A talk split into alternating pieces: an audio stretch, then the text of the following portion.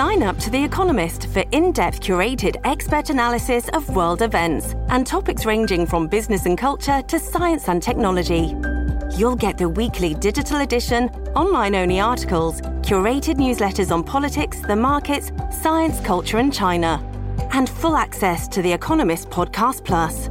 The Economist is independent journalism for independent thinking. Go to economist.com and get your first month free. You're listening to a flash briefing from MLive with your host, Jessica Shepard. This is Michigan News from MLive for Friday, April 16th, and I'm Jessica Shepard. Nine Michigan Secretary of State branches are closed due to coronavirus exposure. The Extended Benefits Unemployment Program ends in Michigan, and the Farmer's Almanac predicts Michigan's summer will be humid and full of thunder. The surge of coronavirus cases across Michigan has led to several Secretary of State branches closing due to exposure to the virus. Secretary of State Press Secretary Anita Kersnowski confirmed nine branches closed due to exposure so far this month.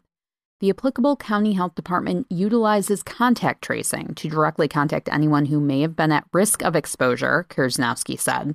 The affected branches are located in West Branch, Lansing, Howell, Dearborn, Owosso, Livonia, Troy, Newberry, and Wyoming.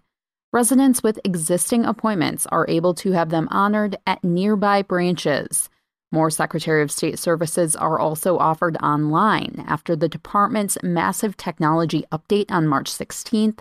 More than 10,000 residents completed Secretary of State transactions online last month. One of the programs helping Michiganders get unemployment benefits is coming to an end this week.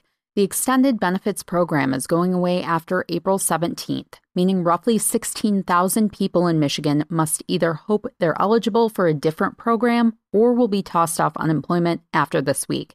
The program is going away because Michigan's unemployment rate has dipped below the triggers that activate the program via federal and state law.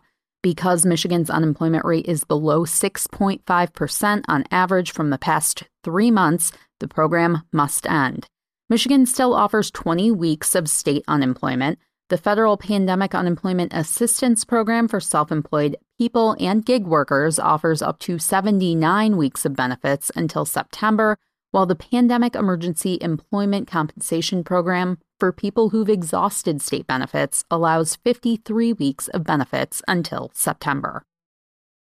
Michigan and other Great Lakes states are looking at a muggy and thundery summer, according to extended predictions from the Farmer's Almanac. Summer begins on Sunday, June 20th, with the summer solstice, which marks the longest day of the year in the Northern Hemisphere. It's also Father's Day.